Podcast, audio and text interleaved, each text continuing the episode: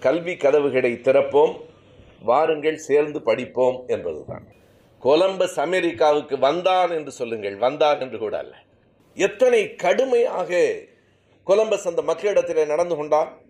ஒருவரை ஒருவர் தமிழன் ஒரு தமிழன் இன்னொரு தமிழனை வென்றதைத்தானே இன்னமும் புறநானூற்றில் பெருமையாக நாம் படித்துக் கொண்டிருக்கிறோம். அது அன்றைய போக்கு. நில மதவழி தேசியம் நிலவழி தேசியத்தை வென்றது.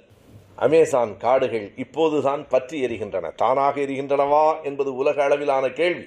ஸ்பானியர்களும் போர்த்துகீசியர்களும் அந்த மக்களை அழித்துவிட்டு நிலத்தை கைப்பற்றி விடலாம் என்று கருதினார்கள். இப்போது நம் கைகளில் நாடு இருக்கிறது. அவர்கள் கைகளில் பகவத்கீதை இருக்கிறது.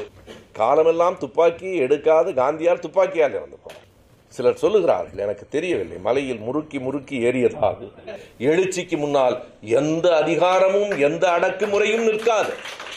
அண்ணன் தம்பி ஒற்றுமைக்கு ராமாயணம். அண்ணன் தம்பி சண்டைக்கு மகாபாரதமா? கொலம்ப செய்தது கொடூரம் என்பது ஒரு பக்கம்.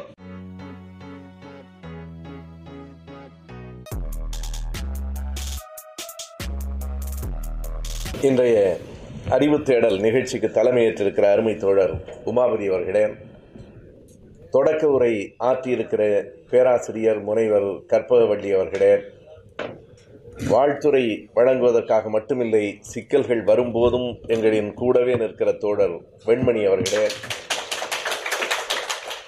வரவேற்புரை ஆற்றியிருக்கிற திராவிட இயக்க தமிழர் பேரவையினுடைய மாநில துணை பொதுச் செயலாளர் அருமை தோழர் சிற்பி செல்வராஜ் அவர்களே. ஒரு கலகலப்பான ஆனால் சிந்தித்து பார்க்க வேண்டிய உரையை ஆற்றி அமர்ந்திருக்கிற ஐயா காரப்பன் அவர்களே. பெரும் திரளாக கூடியிருக்கிற அருமை பெரியோர்களே அனைவருக்கும் என் அன்பு வணக்கம். முனைவர் கற்பகவள்ளி அவர்கள் பேசுகிற போது சுபவி அவர்களின் பேச்சை நான் கடைசியில் அமர்ந்து கேட்டிருக்கிறேன் இன்றைக்குத்தான் மேடையில் வந்திருக்கிறேன் என்று சொன்னார். அப்படித்தான் நான் அண்ணன் விடுதலை விரும்பி அவர்கள் பேசுகிற போது கடைசி வரிசையில் நின்று அவர் அவர் பேச்சை கேட்பதற்காக நான் வெளியூர்களுக்கு கூட போனவன். அருகில் அமர்ந்து பேசுவது பெருமை என்றால் அண்ணன் பார்வையாளராக அமர்ந்திருக்கிற அரங்கில் பேசுவது எவ்வளவு பெரிய பெருமை என்று நான் எண்ணி பார்க்கிறேன். அதுபோலவே இந்த அரங்கை பார்க்கிற போது நான் மிகவும் மதிக்கிற பேராசிரியர் அக்னிபுத்திரன் போன்றவர்கள் நிறைய வழக்கறிஞர்கள் மருத்துவர்கள் எல்லோரும் அமர்ந்திருக்கிற இந்த அரங்கம் நான் என்ன பேசுகிறேன் என்று கேட்க வந்திருக்கிறீர்களா? அல்லது சரியாக பேசுகிறேனா என்று பார்க்க வந்திருக்கிறீர்களா? என்கிற ஐயத்தை எனக்குள் ஏற்படுத்துகிறது. பொதுவாக இப்படிப்பட்ட கருத்தரங்குகள் இவ்வளவு திரளான தோழர்களோடு நடைபெறுவது அரிதுதான். கருத்தரங்கம் என்றாலே அதுவும் சமூகவியல் வரலாறு தத்துவம் சார்ந்த கருத்தரங்குகளில் எத்தனை பேர் இருக்கிறார்கள் என்று எண்ணி பார்த்து விடலாம். அதுதான் கருத்தரங்கத்தினுடைய இயல்பான நிலையாக இருக்கும். இன்று காலையில் தோழர் உமாபதி அவர்கள் இந்த அரங்கத்தை கொண்டு வந்து காட்டுகிற போது எனக்கு ஓர் அச்சம் உள்ளே இருந்தது உண்மை. இவ்வளவு பெரிய அரங்கத்தை பிடித்து வைத்திருக்கிறீர்களே கூட்டம் இல்லை என்று படிச்சென்று தெரியுமே சின்ன அரங்கமாக இருந்தால் நிரம்பி வழியுமே என்கிற எண்ணம் எனக்கு இருந்தது. கோவை எனக்கு ஒரு பெரிய நம்பிக்கையை தந்தது. இந்த தமிழ் சமூகம் என்றைக்கும் அறிவார்ந்த சமூகமாகத்தான் இருக்கிறது என்பதை மறுபடியும் எண்ணி பார்க்கவும் உறுதியேற்றுக் கொள்ளவும் இந்த அரங்கம் பயன்பட்டிருக்கிறது. வந்திருக்கிற அத்தனை பேருக்கும் தனித்தனியாக என்னுடைய நன்றி. ஏன் லத்தீன் அமெரிக்கா பற்றி பேசுகிறீர்கள் என்று ஒரு நண்பர் கேட்டார். காஷ்மீர் பற்றி பேச முடியாது.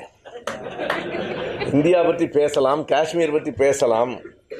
பேசுவதற்கு அனுமதி இல்லை. லத்தீன் அமெரிக்கா என்றால் சிக்கல் இருக்காது என்று கருதினேன். கோவையில் அதற்கும் சிக்கல் இருக்கிறது. நேற்றைக்கு சுவரொட்டி ஒட்டுகிற போது கைது செய்து விட்டார்கள். அதற்கு பிறகு தோழர் வெண்மணியின் நண்பர்களை கைது செய்து விட்டார்கள். எதற்கென்றால் சுவரொட்டி ஒட்டுவதற்கும் அனுமதி வாங்க வேண்டும். எந்த இடத்தில் ஒட்ட வேண்டும் என்றும் சொல்லிவிட வேண்டும் என்றார்கள். இது சென்னையிலே இல்லை மதுரையிலே இல்லை. நான் கோவை தமிழ்நாடு என்று நினைத்தேன். இது தனிநாடு போல இருக்கு. கோவைக்கென்று தனி சட்டங்கள் எல்லாம் வைத்திருக்கிறீர்கள் என்பது எனக்கு கோவைக்கு வந்த பிறகுதான் தெரிகிறது. இது ஒரு விதமான ஒடுக்குமுறை தான் ஒரு விதத்தில் பொருத்தமானது. ஒடுக்குமுறைக்கு உள்ளான மக்களை பற்றி பேசுகிற அரங்கத்திற்கு வருகிற போது ஒடுக்குமுறை என்பது என்ன என்பதை துடியாவது காட்ட வேண்டும் இல்லையா? எனவே அதை கோவை மாநகரத்தினுடைய காவல்துறை சரியாக செய்திருக்கிறது என்று கருதுகிறேன். சுவரொட்டி ஒட்டியவர்களையே கைது செய்த பிறகு கருத்தரங்கத்திற்கே அவர்கள் சிக்கல் செய்வார்களோ என்று நினைத்தேன். நன்றி. எந்த சிக்கலையும் இதுவரையில் செய்யாமல் இருப்பதற்காக. லத்தீன் அமெரிக்க நாடுகள் பற்றிய ஒரு செய்தியை ஒரு அறிமுகத்தை ஏறத்தாழ பேராசிரியர் இந்த அரங்கத்திலே சொல்லியிருக்கிறார். இந்த அரங்கம் என்பது நாங்கள் எப்படி கருதுகிறோம் திராவிட இயக்க தமிழர் பேரவையின் சார்பில் என்றால் நாம் சொல்லி மற்றவர்கள் அறிந்து கொள்வது என்பதை விட அந்த அறிமுகத்திலேயே நீங்கள் பார்த்திருப்பீர்கள் கல்வி கதவுகளை திறப்போம் வாருங்கள் சேர்ந்து படிப்போம் என்பதுதான். எல்லோருமாக படிப்போம். இது வெறும் தொடக்க உரை. என்னுடைய உரையும் தொடக்க உரை தான் படிப்பதற்கு ஏராளமான செய்திகள் இருக்கிறது. ஒரு வேறுபாடு என்ன என்றால் நாம் எல்லோரும் படிக்க வந்திருக்கிறோம் நான் மட்டும் தேர்வு எழுத வந்திருக்கிறேன். இது எனக்கு நானே வைத்துக்கொண்ட தேர்வு. சில நேரங்களில் நாமே வலை பின்னி நாமே சிக்கிக்கொள்வது போல. என் மனைவிதான் கேட்டார் உங்களால் சும்மா இருக்கவே முடியாதா? எதற்காக இப்போது இந்த லத்தீன் அமெரிக்கா நாடுகள் பற்றிய புத்தகங்களை எல்லாம் படித்துக் கொண்டிருக்கிறீர்கள் என்று உண்மையை சொன்னால் சொல்லுவதற்காக மட்டுமில்லை அறிந்து கொள்வதற்காகும் லத்தீன் அமெரிக்க நாடுகளினுடைய வரலாறு தத்துவம் இலக்கியம் மூன்று பற்றியும் பேச வேண்டும். இலக்கியம் பற்றி நான் பேசப்போவதில்லை காரணம் எனக்கு இலக்கியம் பற்றி இன்னும் நான் படிக்கவில்லை. எனக்கு தெரியாது. ஐயா காரப்பனவர்கள் கேட்ட கேள்விக்கும் அந்த பதில்தான். ஏன் கைத்தறி பற்றி பேசவில்லை என்றார் எனக்கு தெரியாது. தெரியாதவைகளை பேசக்கூடாது என்பதற்காக ஆனால் இந்த மேடையில் காரப்பன் அவர்களுக்கு ஒரு உறுதி அளிக்கிறேன். அதை நான் தெரிந்து கொண்டு கற்றுக்கொண்டு கண்டிப்பாக பேசுகிறேன். பேச வேண்டும்.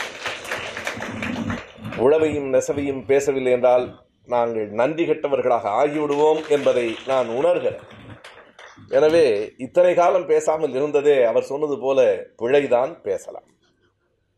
இந்த உரையையும் கூட என்னுடைய ஓர் அனுபவத்திலிருந்து நான் தொடங்க வேண்டும் என்று கருதுகிறேன். கனடாவுக்கு ஒரு முறை போயிருந்த போது எனக்கு அந்த அமெரிக்க மண்ணினுடைய பூர்வீக குடிகளை பார்க்க வேண்டும் என்கிற ஆர்வம் வந்தது. காரணம் அங்கே இருக்கிறவர்கள் வழக்கமாக நம்முடைய பிள்ளைகளெல்லாம் அங்கே இருக்கிறார்கள் என்ன சொல்லுவார்கள் என்றால் அவர்கள் இந்த நாட்டுக்காரர்கள் நீங்கள் இவ்வளவு உரிமையாக பேசுகிறீர்களே என்றால் பூர்வ குடிகளை அல்ல அங்கே இருக்கிற அமெரிக்கர்கள் ஐரோப்பியர்களை. அவர்கள் சொல்வார்கள் யாரும் எந்த பயலும் இங்கே பூர்வீக குடியில்லாமல் இல்லை. அவன் முன்ன வந்தான் நம்ம பின்ன வந்திருக்கிறோம். எல்லாரும் குடியானவன் தான் அந்த மண்ணினுடைய மைந்தர்கள் எங்கோ காணாமல் போயிருக்கிறார் எங்கோ அவர்கள் மறைத்து வைக்கப்பட்டிருக்கிறார் அவர்கள் உரிமைகளை இழந்தவர்களாகத்தான் இன்னமும் கூட வட அமெரிக்காவிலே அப்படித்தான் இருக்கிறது. தென் அமெரிக்காவிலே இன்றைக்கு எவ்வளவு முன்னேறி இருக்கிறது என்பதற்கான ஒரு பெரிய செய்தி நான் பின்னால் வருகிறேன். எந்த தேசம் எந்த விதமான அறிவியல் முன்னேற்றமும் இல்லாமல் அடிமைப்பட்டு கிடந்ததோ அங்கே அர்ஜென்டினாவிலே தான் இன்றைக்கு உலகத்திலேயே அழகு சிகிச்சை கூடுதலாக வந்திருக்கிறது என்பதை பேராசிரியர் எடுத்து சொன்னார். எனவே அதற்கு முன்பு நான் கனடாவிற்கு போயிருக்கிற போது அவர்களை பார்க்க வேண்டும் என்று விரும்பினேன். ஒரு சின்ன சங்கம் வைத்திருக்கிறார்கள் அந்த சங்கத்தினுடைய பொறுப்பாளர்களை போய் பார்த்தோம். மொழி என்பது பெரிய தடையாக இருந்தது.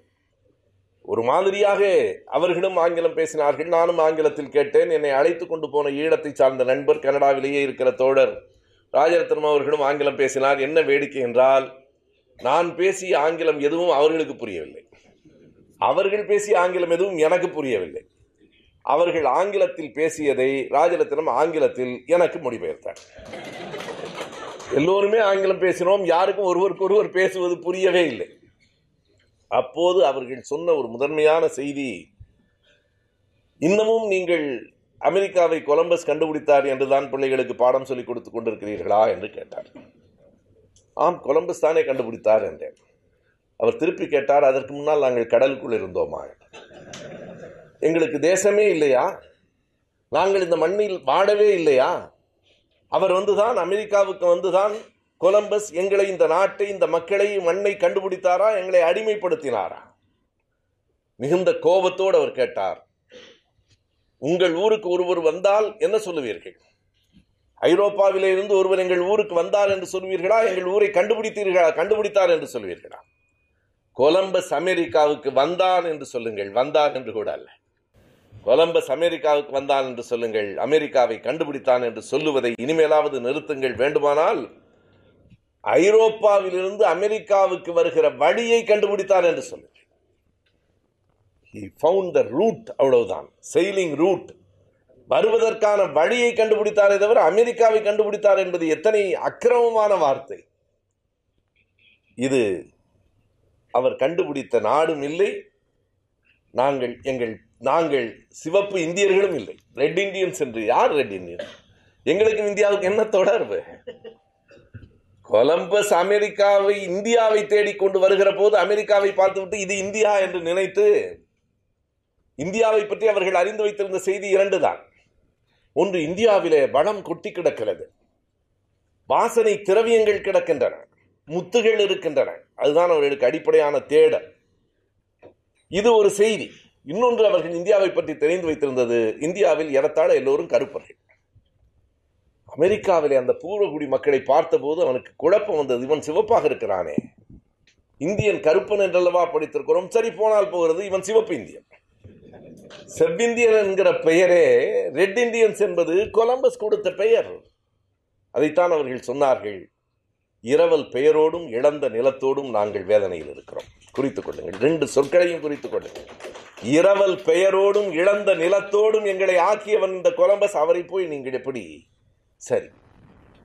நாடு பிடிக்க போன கொலம்பஸ் சாதாரணமாக போய்விட்டு வந்து விடவில்லை.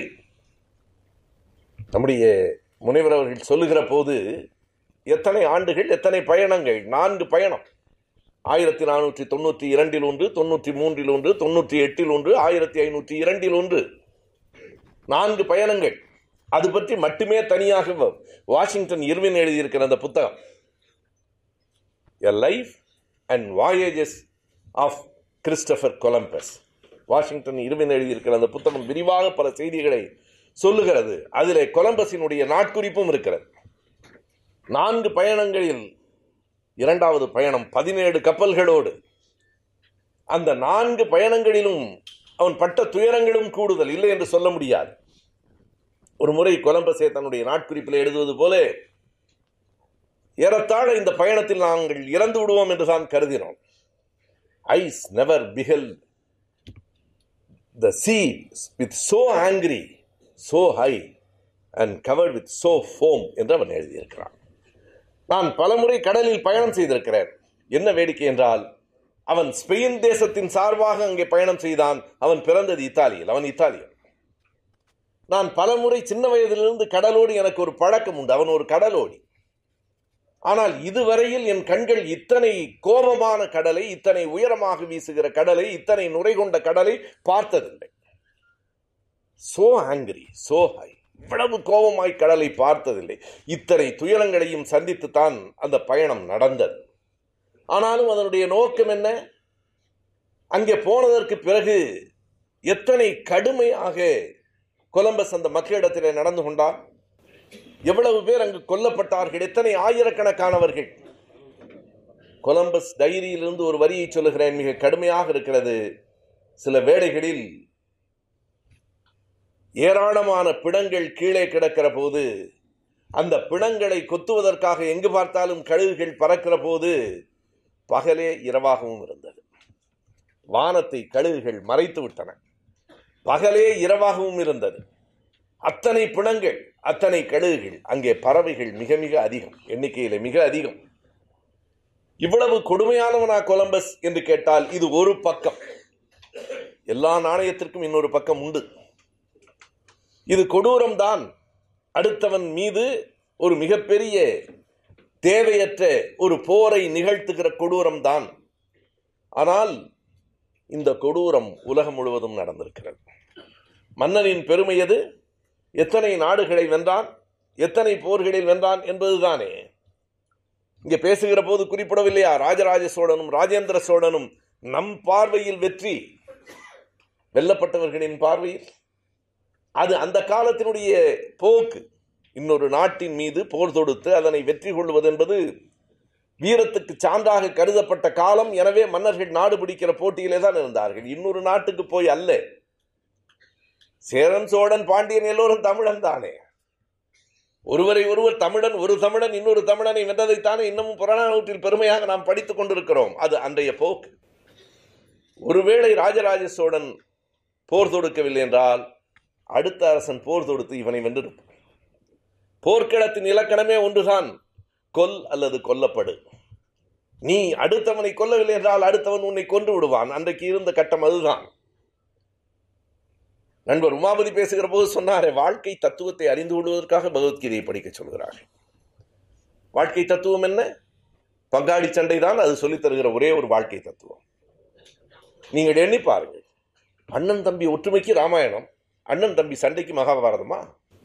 நீங்கள் நேர் எதிராக இரண்டு புத்தகங்களை வைத்திருக்கிறீர்கள். பாண்டவர்களும் கௌரவர்களும் வேறு வேறு நாட்டுக்காரர்களா? ஒரே தேசத்தினுள்ளே அண்ணன் தம்பிகளுக்கு இடையிலே நடந்த போர் தான் அத்தனை பெரிதாக சொல்லப்படுகிறது. எனவே போருக்கு போவதென்பதும் அடுத்த நாட்டை கைப்பற்றுவது என்பதும் அன்றைக்கு இருந்த அரசுகளுக்கான ஒரு நியாயமாக இருந்த காரணத்தால் கொலம்பஸும் அதை செய்தார் கொலம்பஸ் செய்தது கொடூரம் என்பது ஒரு பக்கம். ஆனால் அன்றைக்கு இருந்த அந்த அரசுகளின் போக்கில் அது நியாயம் என்பது இன்னொரு பக்கம். இரண்டையும் வைத்துக் கொண்டுதான் நாம் பார்க்க வேண்டும். அவர்கள் சொன்னது போல இரண்டு கடற்பயணங்கள். ஒன்று ஆயிரத்தி நானூற்றி தொன்னூற்றி இரண்டில் கொலம்பஸ் மேற்கொண்டது கிறிஸ்டபர் கொலம்பஸ். ஸ்பெயினிலிருந்து. இன்னொரு பயணம் ஆயிரத்தி ஐநூற்று ஆயிரத்தி ஐநூறில் ஃபெரா கப் ஃபெராஸ் கப்ரால் நடத்திய இன்னொரு கப்பற் பயணம். அது போர்த்துகீசிய நாட்டிலிருந்து. இரண்டையும் தாண்டி இரண்டுக்கும் இடையில் இன்னொரு கப்பற் பயணம் வாஸ்கோடா காமா நடத்தியது அது ஆயிரத்தி நானூற்றி தொண்ணூற்றி எட்டு. வாஸ்கோடா காமா தான் சரியாக இந்தியாவுக்கு வந்து சேர்ந்து விட்டான். ஆயிரத்தி நானூற்றி தொண்ணூற்றி எட்டில் கள்ளிக்கோட்டையில் வாஸ்கோடா காமா கால் வைத்த போது மிக கவனமாக ஆயுதங்களோடு வரவில்லை. வணிகத்திற்காக பொருள்களோடு வருவதாகத்தான் உள்ளே வந்து கவிஞர் வைரமுத்து எழுதுகிற மாதிரி வணிகம் செய்ய வந்தவர்கள் அரசியல் செய்தார்கள். நம் நாட்டில் அரசியல் செய்ய வந்து ஆட்சிக்கு வந்திருக்கிறவர்கள் வணிகம் செய்கிறார்கள். நண்பர்களே காவல்துறையில் கேட்டார்களாம். சுபவி பேசினால் லத்தீன் அமெரிக்கா மட்டும்தான். லத்தீன் அமெரிக்காவை மட்டும் பேச முடியாது. உலகம் என்பது எல்லாம் ஒன்றோடு ஒன்று சார்ந்தது. நான் லத்தீன் அமெரிக்க வரலாறு சொல்லுகிற போதே உங்களுக்கு பல செய்திகள் சொல்லாமலேயே புரியும். நூற்றுக்கணக்கானவர்கள் உள்ளே வந்து பல்லாயிரக்கணக்கானவர்களை அடிமைப்படுத்திய வரலாறு வரலாறு தான் லத்தீன் அமெரிக்க வரலாறு. நமக்கு பொருந்துமா? பொருந்தாதா? அவர்கள் கிறிஸ்தவ மதத்தை கொண்டு வந்தார்கள். மதத்தின் பெயர் எதுவாக இருந்தால் என்ன? மதத்தின் பெயர் எதுவாக இருந்தால் என்ன? நண்பர்களே உலகத்தின் வரலாற்றுக்கு ஏறத்தாழ ஒரு கோட்டில் ஒற்றுமைகள் இருக்கிறது. இப்போது நம் முன்னால் இரண்டு கேள்விகள் இருக்கின்றன அல்லது மூன்று கேள்விகள். அந்த நாடுகளுக்கும் லத்தீனுக்கும் எந்த தொடர்பும் இல்லை. பிறகு ஏன் அவற்றுக்கு லத்தீன் அமெரிக்கா என்று பெயர்? இரண்டாவது கேள்வி.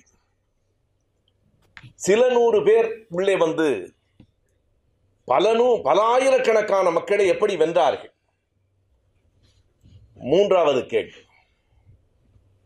எத்தனை நாடுகள் அந்த கணக்குகளை சொன்னார்கள்? முப்பத்தி மூன்று நாடுகள் இருபது நாடுகளும் பதிமூன்று சார்பு நாடுகளும் முப்பத்தி மூன்று நாடுகளுக்கு ஒரு வரலாறு இருக்குமா? இருக்கிறது. நீங்கள் எண்ணி பார்க்கலாம். லத்தீன் அமெரிக்கா முப்பத்தி மூன்று நாடுகளா? ஓ. இந்தியா ஐநூற்றி அறுபது சமஸ்தானங்கள். ஐநூற்றி அறுபது சமஸ்தானங்கள். ஒன்றாக நாடுகளின் எல்லைக்கோடுகள் மாறும் தேசிய இனங்களின் வரையறை மாறாது. வரையறை மாறவே மாறாது. நாடுகள் மாறும். ஒரு கட்டத்தில் பாகிஸ்தானுக்கும் இந்தியா என்று பெயர் பங்களாதேஷுக்கும் இந்தியா என்று பெயர் பர்மாவுக்கும் இந்தியா என்று பெயர் இலங்கைக்கும் இந்தியா என்று பெயர் ஆப்கானிஸ்தானுக்கும் இந்தியா என்று பெயர் நேபாளத்துக்கும் இந்தியா என்று பெயர். பிறகு தனித்தனி நாடுகள். பிரிந்து போன பிறகு கூட மதத்தின் பெயரால் இந்தியாவிலிருந்து பாகிஸ்தான் பிரிந்து போயிற்று.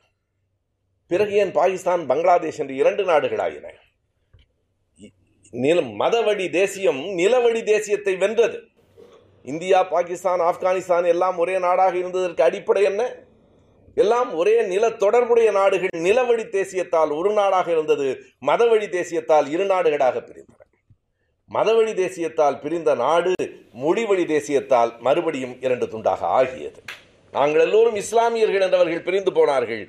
நாம் எல்லோரும் இஸ்லாமியர்கள் தான். ஆனால் உன் தாய்மொழி வேறு என் தாய்மொழி வேறு என்றுதான் வங்கம் பிரிந்து போயிற்று. இதுதான் வரலாறு. ஆகையினாலே இப்போது ஒரு கேள்வி இருக்கிறது. முப்பத்தி மூன்று நாடுகளுக்கும் சேர்த்து ஒரே வரிசையில் ஒரே வரலாறு இருக்கிறதா? இப்போது நான் மூன்று கேள்விகளுக்கும் விடை சொல்லுகிறேன்.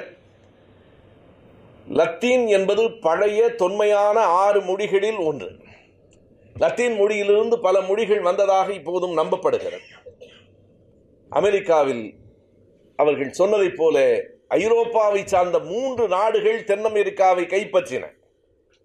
இங்கிலாந்து தேசம் வட அமெரிக்காவுக்கு போய் சேர்ந்தது. இந்த வேறுபாட்டை அவர்கள் காட்டுவதற்காக கவனமாக அது ஆங்கிலோ அமெரிக்கா இது லத்தீன் அமெரிக்கா என்றார்கள் இந்த லத்தீன் அமெரிக்கா என்பது அதிலே இருந்து வந்த அந்த ஸ்பானிஷ் மொழி அதிலே இருந்து வந்த போர்த்துகீசிய மொழி எல்லாம் லத்தீன் தான் அதனுடைய மூலம் என்று கருதிய காரணத்தாலும் லாட்டின் என்பதற்கு ரொமான்ஸ் என்று ஒரு பெயர் ஒரு பொருள் உண்டு என்பதனாலும் ஒரு காதலுக்கு உரிய இவர்களின் காதலுக்கு உரிய தேசம் என்றும் லத்தீன் அமெரிக்கா என்று சொன்னார்கள்.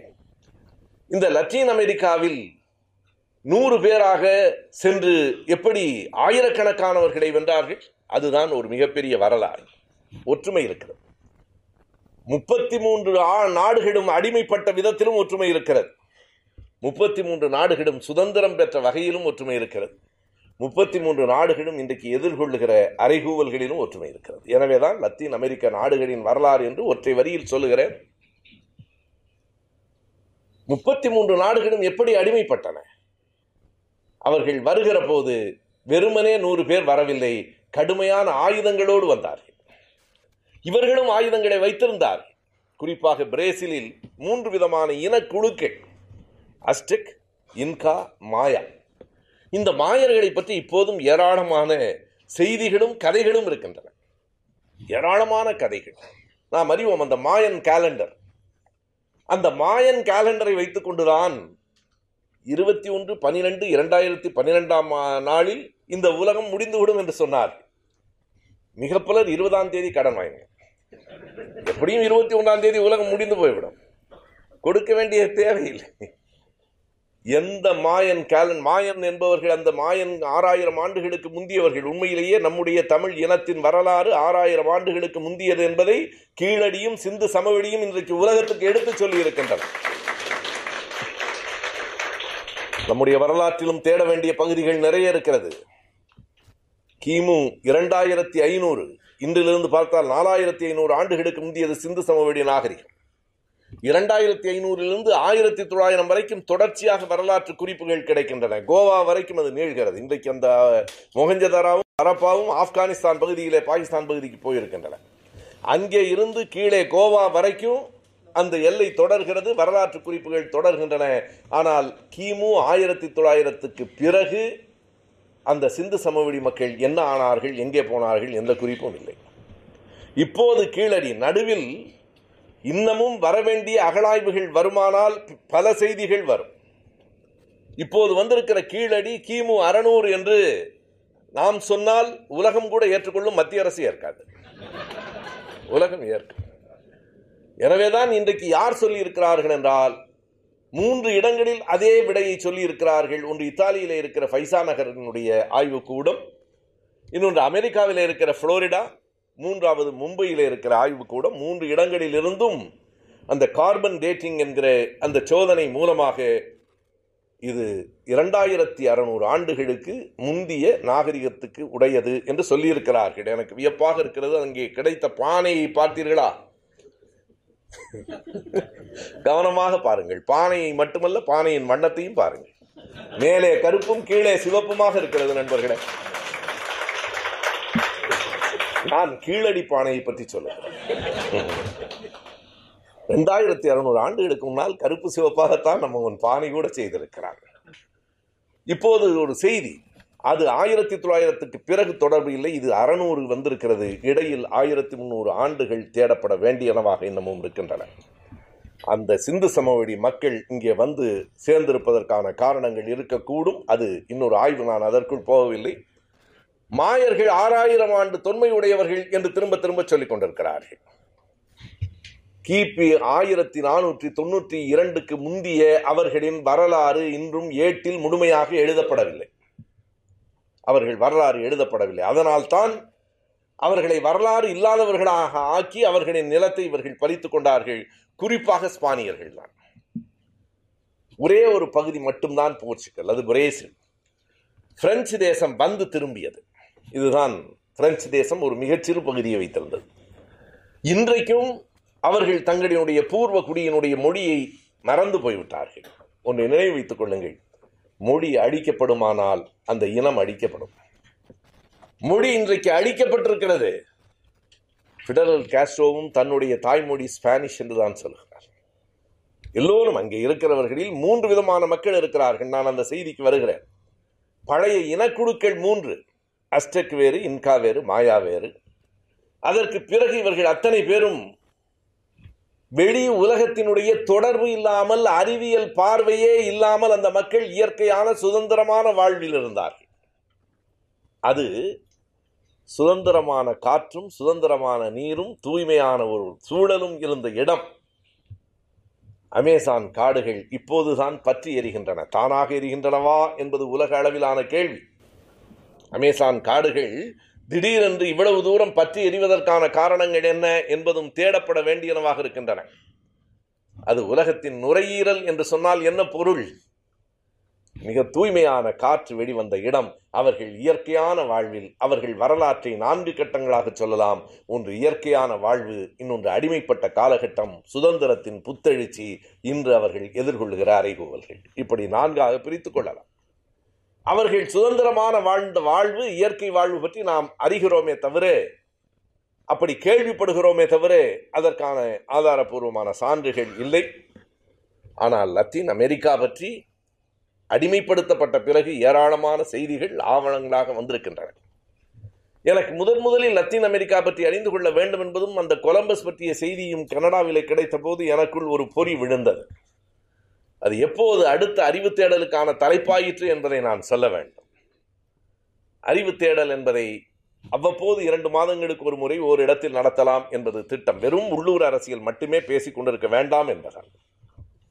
இந்த உணர்வை நான் எங்கிருந்து பெற்றேன் என்பதையும் நான் கூட்டங்களிலே சொல்லி இருக்கிறேன் அன்றைக்கு நான் சிறுவனாக இருந்தபோது மாலை நேர பல்கலைக்கழகமாக அறிஞர் அண்ணா அவர்களின் பேச்சை கேட்டு உலகத்தின் செய்திகள் பலவற்றை தெரிந்து கொண்ட போது பெற்றோம் பெற்றதை மறுபடியும் உலகுக்கு நாம் தர வேண்டும் என்கிற அந்த விருப்பத்தை எங்கள் அமைப்பினுடைய தோழர் இரண்டு விதமாக ஒன்று என் மகிழுந்தின் ஓட்டுநர். இன்னொரு பக்கம் படிப்பில் புத்தகங்களில் கருத்துக்களை என்னோடு பகிர்ந்து கொள்ளுகிற தோழர் இக்லாஸ் அவர்கள் ஐயா இந்த புத்தகம் படித்திருக்கிறீர்களா? என்று எட்வர்டோ காலினோ எழுதிய தமிழில் மொழிபெயர்க்கப்பட்ட லத்தீன் அமெரிக்காவின் வெட்டுண்ட குருதி நாளங்கள் என்கிற ஒரு புத்தகத்தை கொடுத்தார். பிறகு அந்த புத்தகம் ஆங்கிலத்திலும் பார்த்தேன். Open veins of Latin America என்று எட்வர்டோ காலினோ எழுதியிருக்கிற அந்த புத்தகம் தமிழில் பி. கே. ராஜன் மொழிபெயர்த்திருக்கிறார். அந்த நடை ஒரு கவித்துவமாக இருக்கிறது. அந்த புத்தகத்தை படிக்க தொடங்கிய பிறகுதான் ஓ இந்த நாடுகளை பற்றி பேச வேண்டும் என்கிற அழுத்தம் வந்தது. எனவே தோழர் இக்லாஸுக்கு என் முதல் நன்றி. அடுத்ததாக இது பற்றி கேட்கிற போது ஜவஹர்லால் நேரு பல்கலைக்கழகத்தில் அதைத்தான் நண்பர் உமாபதி சொன்னார் ஜவஹர்லால் நேரு பல்கலைக்கழகத்தில் இன்டர்நேஷனல் ஸ்டடீஸ் என்கிற அந்த ஆய்வில் முனைவர் பட்டம் பெற்ற குறிப்பாக with specialisation of Latin America என்று படித்திருக்கிற இன்றைக்கு மதுரை பல்கலைக்கழகத்தில் பேராசிரியராக பணிபுரிகிற டாக்டர் சீனிவாச ராகவன். அவர் ஏராளமாக வெண்மணிக்கு நெருக்கமான நண்பராக இருப்பார் என்று நான் கருதுகிறேன். அவர் புத்தகங்கள் வேண்டும் என்று கேட்டபோது புத்தகங்களும் தில்லி பல்கலைக்கழகத்திலே படிக்கப்பட்ட அந்த ஆய்வுரைகளையும் சேர்த்து ஒரு பெரிய பெட்டியில் வைத்து அனுப்பினார். அதை வாங்குவதற்கு என் மனைவி ரொம்பவும் பயந்து இப்போதெல்லாம் பார்சல் வாங்க முடியவில்லையே நான் அப்புறம் இப்படி ஒரு பார்சல் வந்திருக்கிறது என்று பயப்படாமல் வாங்க அது வெடிகுண்டு அல்ல புத்தகம் தான் ஆனால் புத்தகங்களும் வெடிகுண்டாக மாறும். அதுதான் வரலாறு. புத்தகங்கள் தான் வெடிகுண்டுகளாக உலகத்தில் மாறி இருக்கின்றன என்று சொன்னேன். அவர் அனுப்பி வைத்த அந்த புத்தகங்கள் அதில் குறிப்பாக ஜான் செஸ்டின் எழுதியிருக்கிற born in blood and fire என்கிற அந்த புத்தகம். ரத்தத்திலும் நெருப்பிலும் பிறந்த தேசங்கள் லத்தீன் அமெரிக்க தேசங்கள். படிக்கிற போதே உணர்ச்சி வசப்பட வைத்த அந்த புத்தகம். The social movement and state power in Latin America என்கிற புத்தகம். பல்கலைக்கழகத்தில் வாசித்த கட்டுரைகள் இவைகளை எல்லாம் படித்த போது அவைகளில் இருந்தெல்லாம் சில செய்திகளை தொட்டு காட்டுவதற்கு இந்த நேரம் போதும். ஏழே முக்கால் எட்டு மணிக்குள் இந்த கருத்தரங்கை முடித்துவது சரியாக இருக்கிறது உமாபதி கருதுகிறார். எனவே சிற்பியிடத்திலும் உமாபதி இடத்திலும் எட்டு மணிக்குள் முடித்து விடுகிறேன் என்று சொன்னேன். லத்தீன் அமெரிக்க வரலாற்றை முடித்து விட முடியாது. லத்தீன் அமெரிக்க வரலாற்றை தொடங்க அதை பற்றிய செய்திகளை தொடங்குவதற்கு இந்த நேரம் போதுமானது. அந்த புத்தகங்களிலிருந்து நான் பெற்ற செய்திகளை நான் தர வேண்டும். இந்த புத்தகங்கள் எல்லாம் தந்த நண்பர்களுக்கு நன்றி என்றால் ஏறத்தாழ ஒரு மாதமாக இதை தன்னுடைய வேலைகள்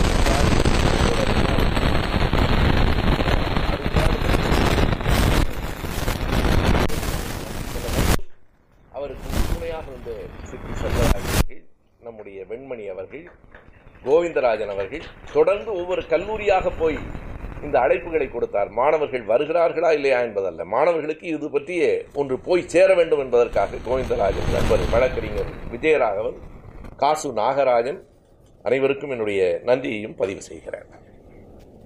எப்படி இவர்கள் வென்றார்கள் என்றால் கொலம்பஸ் ஒரு நாட்குறிப்பில் ஒரு செய்தி எழுதுகிறான். என்னிடத்திலே ஒரு கூர்மையான கத்தி இருந்தது. அந்த மக்கள் கத்தியை பார்த்திருக்கவே இல்லை. தோடர் சாந்தகுமார் இன்று வரைக்கும் இந்த மேடையிலும் உதவிய சாந்தகுமார் அவர் கத்தியை அந்த மக்கள் பார்த்ததில்லை. என்ன வேடிக்கை என்றால் அவர்களுக்கு தங்கம் தெரியும் வெள்ளி தெரியும் இரும்பு தெரியாது. இவர்கள் அங்கு போனதே எதனால் என்றால் தங்கத்தை கொள்ளையடிப்பதற்காகத்தான். அதனை காலினோ ரொம்ப அழகாக எழுதுகிறார். அவர்களின் வறுமைக்கு அவர்களின் வளம் காரணமாக அந்த தேசத்தின் வளம்தான் வறுமைக்கு காரணமாயிற்று. கொட்டி கிடந்த தங்கம் வெள்ளி சுரங்கங்கள் கரும்பு தோட்டம். படையெடுத்து மற்றவர்கள் வருவதற்கு அவர்களுக்கு காரணமாக இருந்தது வளம் வறுமைக்கு காரணமாக இருக்கும் என்பது ஒரு வியப்பான செய்தி. ஆஸ்திரேலியாவில் ஆயிரத்தி எண்ணூத்தி ஐம்பத்தி ஒன்றில் நீங்கள் பார்க்கலாம் கோல்டு ரஷ் என்று போட்டால் கூகுள் தேடுபொறியிலே செய்திகள் வந்து விடும். ஆஸ்திரேலியாவை ஏன் ஆங்கிலேயர்கள் கைப்பற்றினார்கள்? இதே காரணம்தான் தங்கம் தான் தங்கத்தை கைப்பற்றுவதுதான். தங்கம் எவ்வளவு பெரிய சிக்கல் என்று உலக நாடுகளும் உணரவில்லை நம் பெண்களும் இன்றும் உணரவில்லை. அது ஒரு மிக சிக்கலானது ஆபத்தானது. தங்கம் புரிந்தது வெள்ளி தெரிந்தது இரும்பு அவர்களுக்கு தெரியவில்லை கூர்மையான கத்தியை நான் காட்டினேன். இது என்ன என்று தொட்டு பார்த்து கையெல்லாம் ரத்தமாக அவர்கள் இருந்தபோது எனக்கு சிரிப்பை அடக்க முடியவில்லை என்று எழுதிய ஒரு கொடூரமான மனம்தான் கொலம்பஸுக்கு இருக்கிறது அவர்களுக்கு கத்தியே தெரியவில்லை. இன்னும் வேடிக்கையாக சொன்னால் இந்த உலோகங்களுக்கெல்லாம் பிறகுதான் வந்து சேர்ந்தது. அலுமினியம் என்பது கண்டுபிடிக்கப்படுகிற உலோகம் இல்லை வேதியியலில் பிரித்தெடுக்கப்படுகிற உலோகம் ஆயிரத்தி எண்ணூற்றி இருபதிலே தான் ஹம்புரி டேவி தான் முதன் முதலாக அதற்கு அலுமினியம் என்று பெயர் வைக்கிறார். ஹம்புரி டேவி மைக்கேல் ஃபாரடேயனுடைய குருநாதர். ஹம்புரி டேவி தான் இது அலுமினியம் என்கிறார். ஆயிரத்தி எண்ணூற்றி இருபதில் டேனிஷ் நாட்டை சார்ந்த ஒரு விஞ்ஞானி அதை எப்படி பிரித்து எழுவது என்று சொல்லுகிற போது மூன்றாம் நெப்போலியன் நெப்போலியனுடைய பேரன்.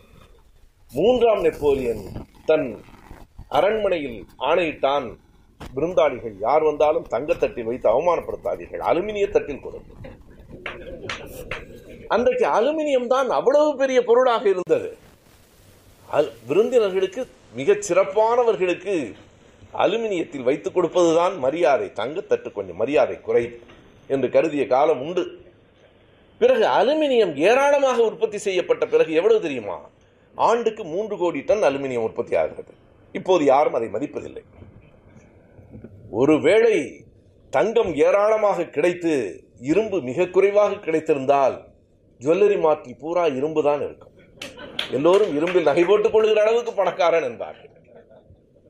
அலுமினியம் அவ்வளவு சிறப்பாக இருந்த காலம் தாண்டி நான் சில வேளைகளில் நினைத்துக் கொள்வேன். நான் ஊருக்கு கிளம்புகிற போது ஒரு நான்கு சப்பாத்தியை அலுமினிய ஃபாயில் அந்த காகிதத்தில் சுற்றி என் மனைவி கொடுக்கிற போது மூன்றாம் நெப்போலியன் பார்த்தால் எவ்வளவு வருத்தப்பட்டிருக்கும்? இவ்வளவு சாதாரணமாக வெளிநாடுகளிலே சாண்ட்விச் இந்த அலுமினியம் ஃபாயில் பேப்பரிலே தான் சுருட்டி கொடுக்கிறார்கள். அலுமினியம் என்பது மிக சாதாரண உண்டாக இன்றைக்கு மாறி இருக்கிறது. கால ஓட்டத்தில் எதுவும் தலைகீழாகவும் மாறும். எனவே தங்கத்திலிருந்து தங்கத்தை நோக்கி அவர்கள் போனார்கள். கைகளில் ஆயுதங்களோடு போனார்கள். இந்த ஆயுதங்களின் வலிமையை அவர்கள் அறியவில்லை. அவர்கள் வைத்திருந்ததெல்லாம் அம்புகள் விஷம் தோய்த்த அம்புகள். ஆனால் அந்த அம்புகளை வைத்துக்கொண்டும் எண்ணி பாருங்கள். எது வீரம் என்றால் கையில் துப்பாக்கியும் பீரங்கியும் வைத்துக்கொண்டு எதிரியை வீழ்த்துவதல்ல வெறும் அம்பை வைத்துக்கொண்டு அவர்களை எதிர்நோக்கினானே அதுதான் வீரம். அதுதான் வீரம். பலரும் நினைக்கிறார்கள் கைகளிலே ஆட்சியை ராணுவத்தை எல்லா அதிகாரத்தையும் வைத்துக்கொண்டு வீரம் பேசுவதற்கு வீரம் அல்ல எல்லா அதிகாரங்களையும் எதிர்கொள்ளுகிற துணிச்சல் எவனுக்கு இருக்கிறோ அவனே வீரமா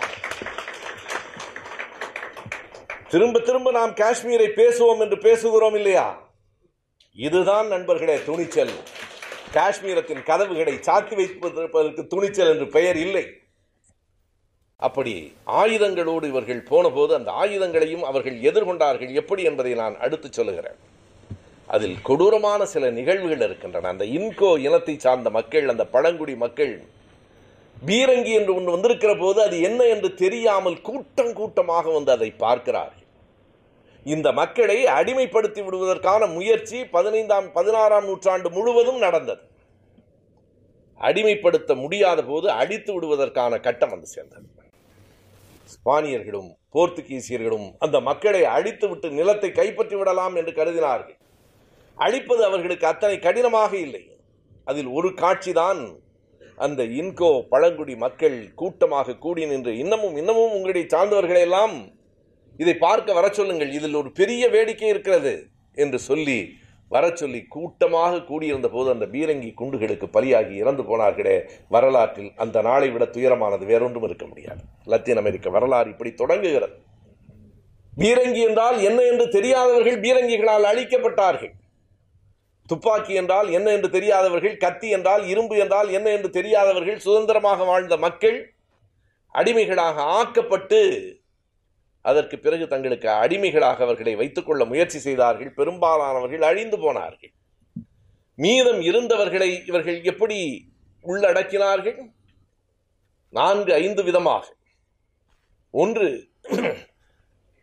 ஐரோப்பியர்களுக்கு அறிவியல் பார்வையும் உலக தொடர்பும் இருந்தது. சீனாவிலிருந்து வெடிமருந்து வாங்கினார்கள்.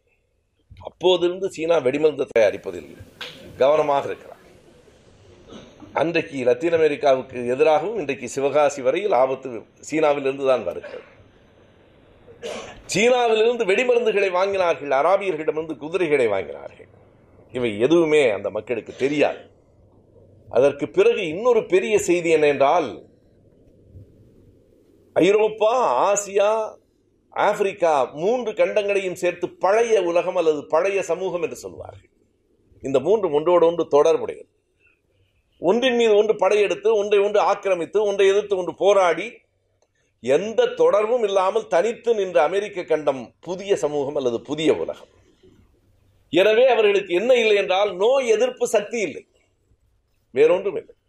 தூய்மையான காற்று தூய்மையான நீர் ஐரோப்பியர்கள் வந்து சேர்ந்ததற்கு பிறகு இரண்டு பேருக்கும் இடையில் வெறும் உணவு பரிமாற்றம் நீர் பரிமாற்றம் மட்டுமில்லை உடல் பரிமாற்றமும் நடந்ததற்கு பிறகு நோய் எதிர்ப்பு சக்தி இல்லாமல் அந்த மக்களுக்கு போய்விட்டது.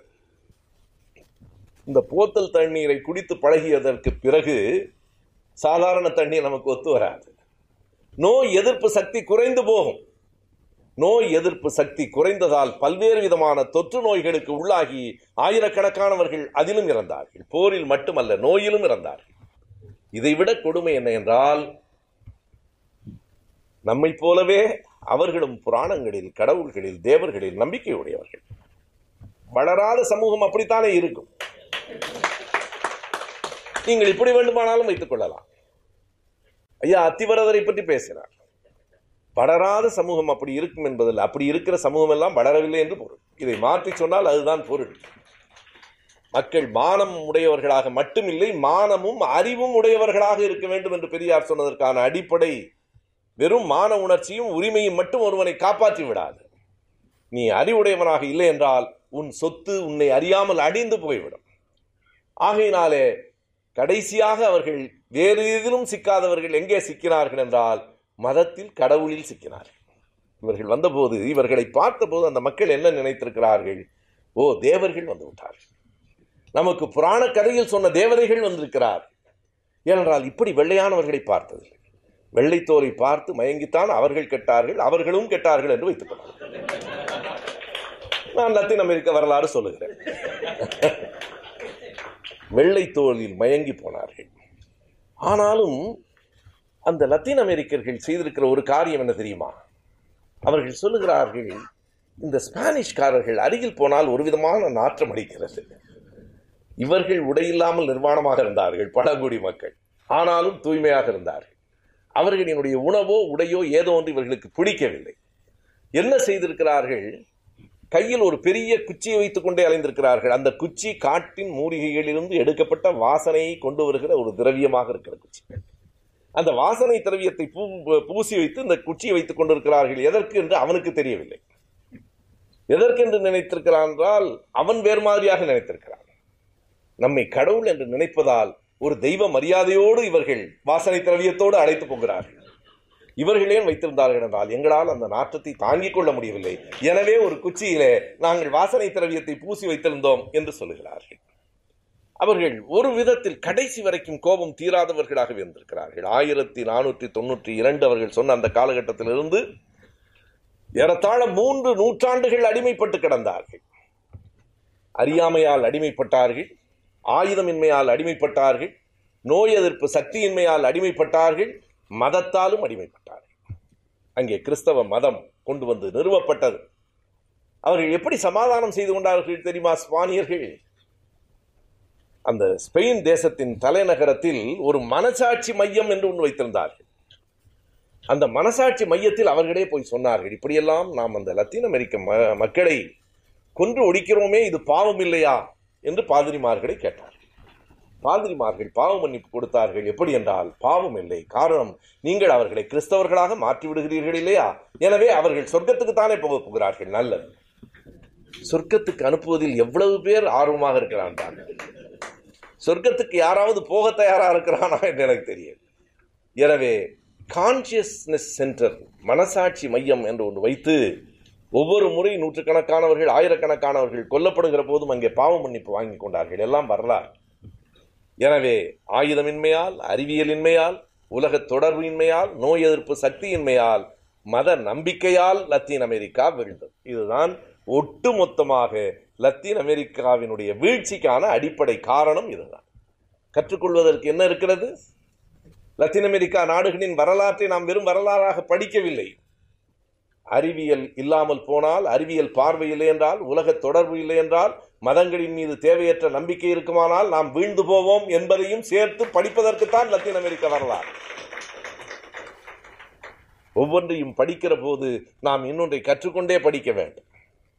மூன்று நூற்றாண்டுகள் ஆயிரத்தி எண்ணூறு வரையில் அவர்கள் அடிமைகளாகத்தான் கிடந்தார்கள். அதற்கு பிறகு எழுந்தார்கள். எழுந்ததற்கு பிறகு அவர்களுக்கு புரிந்தது இவர்கள் மீதான கோபம் அவர்களுக்கு தீரவே இல்லை. நாம் எல்லோரும் அறிந்த ஒரு கவிதை உண்டு. அவர்கள் உள்ளே வரும்போது அவர்கள் கைகளில் பைபிள் இருந்தது எங்கள் கைகளில் நாடு இருந்தது. இப்போது எங்கள் கைகளில் பைபிள் இருக்கிறது அவர்கள் கைகளில் நாடு இருக்கிறது. நாம் கவனமாக இல்லை என்றால் இப்போது நம் கைகளில் நாடு இருக்கிறது அவர்கள் கைகளில் பகவத்கீதை இருக்கிறது. மற்றதை நீங்கள் முடித்துக் கொள்ளுங்கள். நீங்கள் நிறைவு செய்து கொள்ளுங்கள். கொஞ்ச நாள் போனால் நம் கைகளில் பகவத்கீதை மட்டும்தான் இருக்கும் நண்பர்களே. கவனம் இல்லாத எந்த ஒரு தேசமும் அடிந்து போகும். விழிப்புணர்ச்சி என்பது இந்த அறிவு தேடலில் விழிப்புணர்ச்சி என்பதுதான் அறிவினுடைய தொடக்கம் அடிப்படை.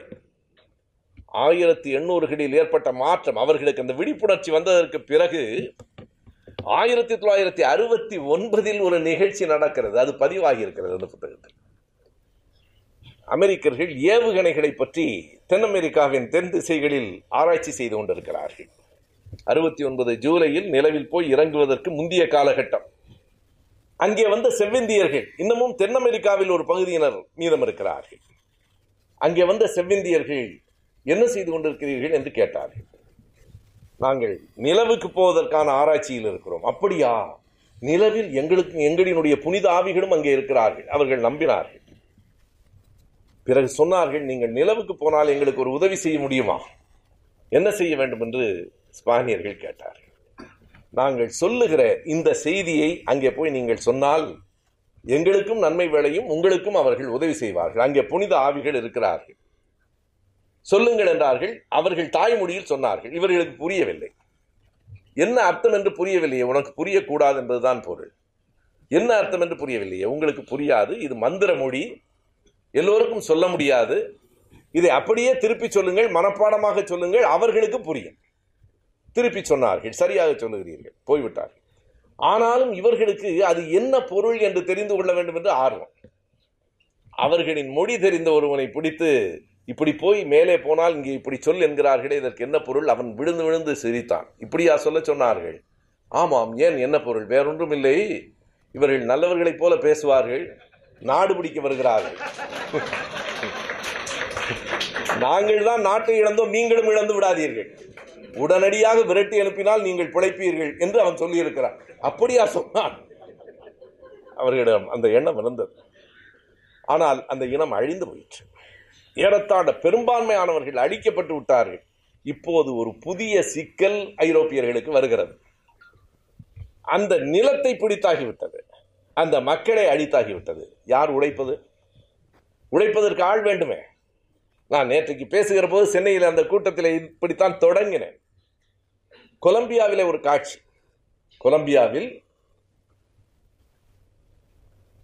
அந்த புத்தகம் இங்கே விற்பனைக்கு இருக்கிறது என்று மே பதினேழு இயக்க தோழர்கள் அதனை தமிழில் வெளியிட்டிருக்கிறார்கள்.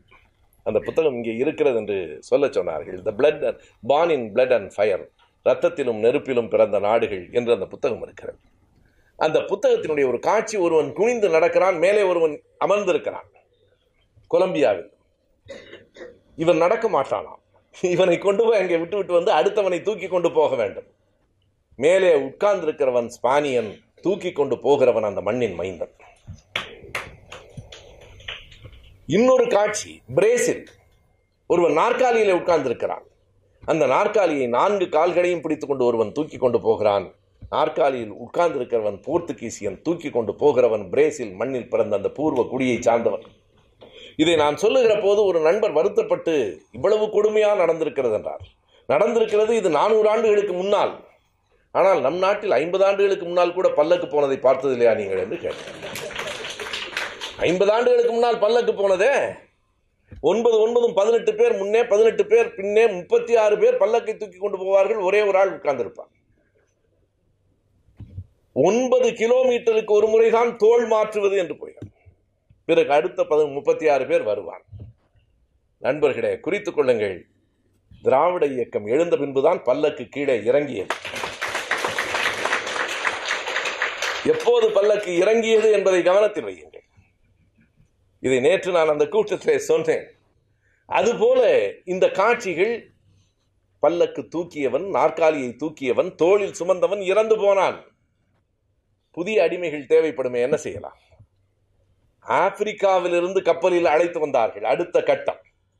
லத்தீன் அமெரிக்க நாடுகளினுடைய பூர்வ குடிகளை ஒரு பெரும்பகுதி அழித்து விட்டதற்கு பிறகு தங்களுக்கு வேலை செய்வதற்காக அடிமைத்தனத்திற்காக ஆப்பிரிக்காவிலிருந்து அழைத்து வந்தார்கள். இப்போது நாம் அந்த ஆப்பிரிக்க வரலாற்றில் சிலவற்றை பேச வேண்டும்.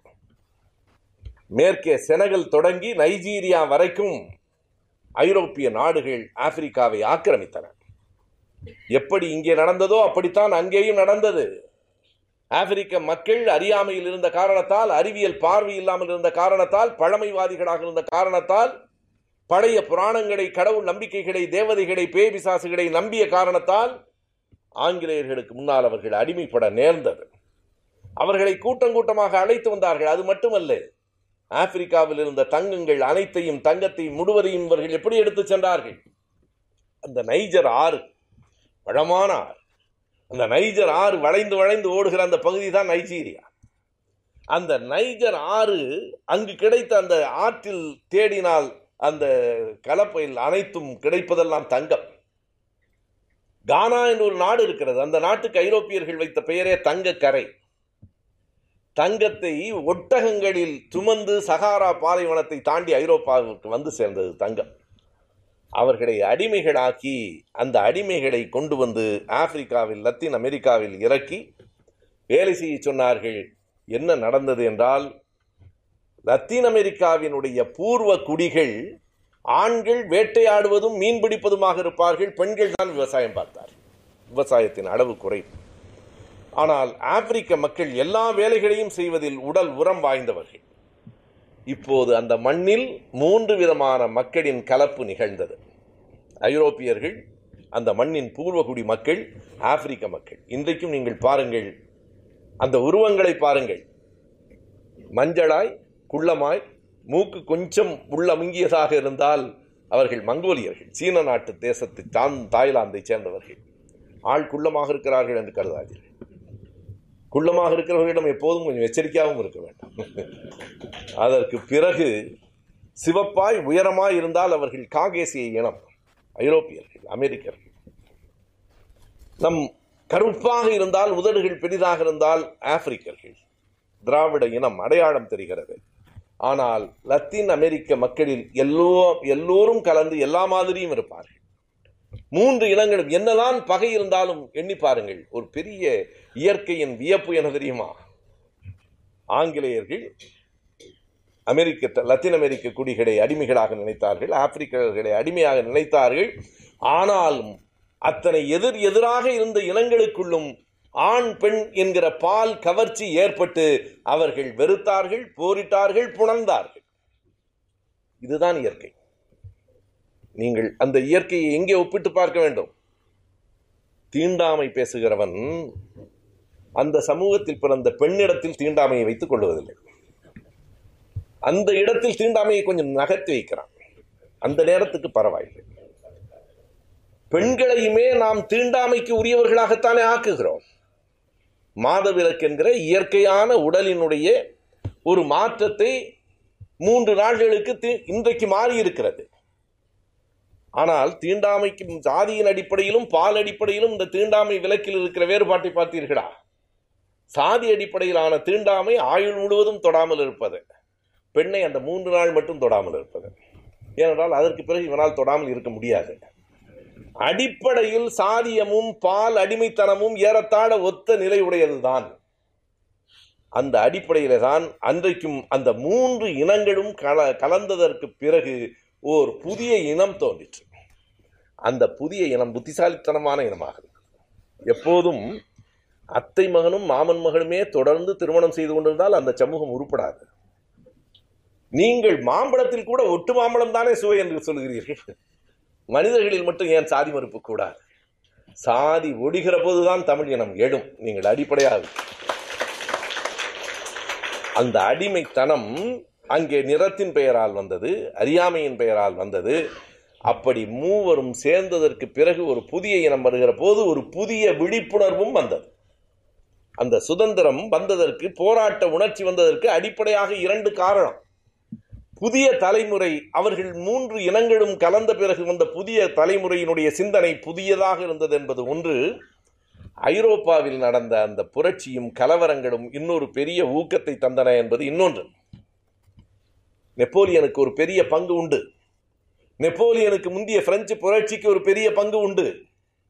அந்த பிரெஞ்சு புரட்சியிலே வெடித்த அந்த கலவரம் எங்களுக்கு சமத்துவம் சு- சுதந்திரம் சமத்துவம் சகோதரத்துவம்.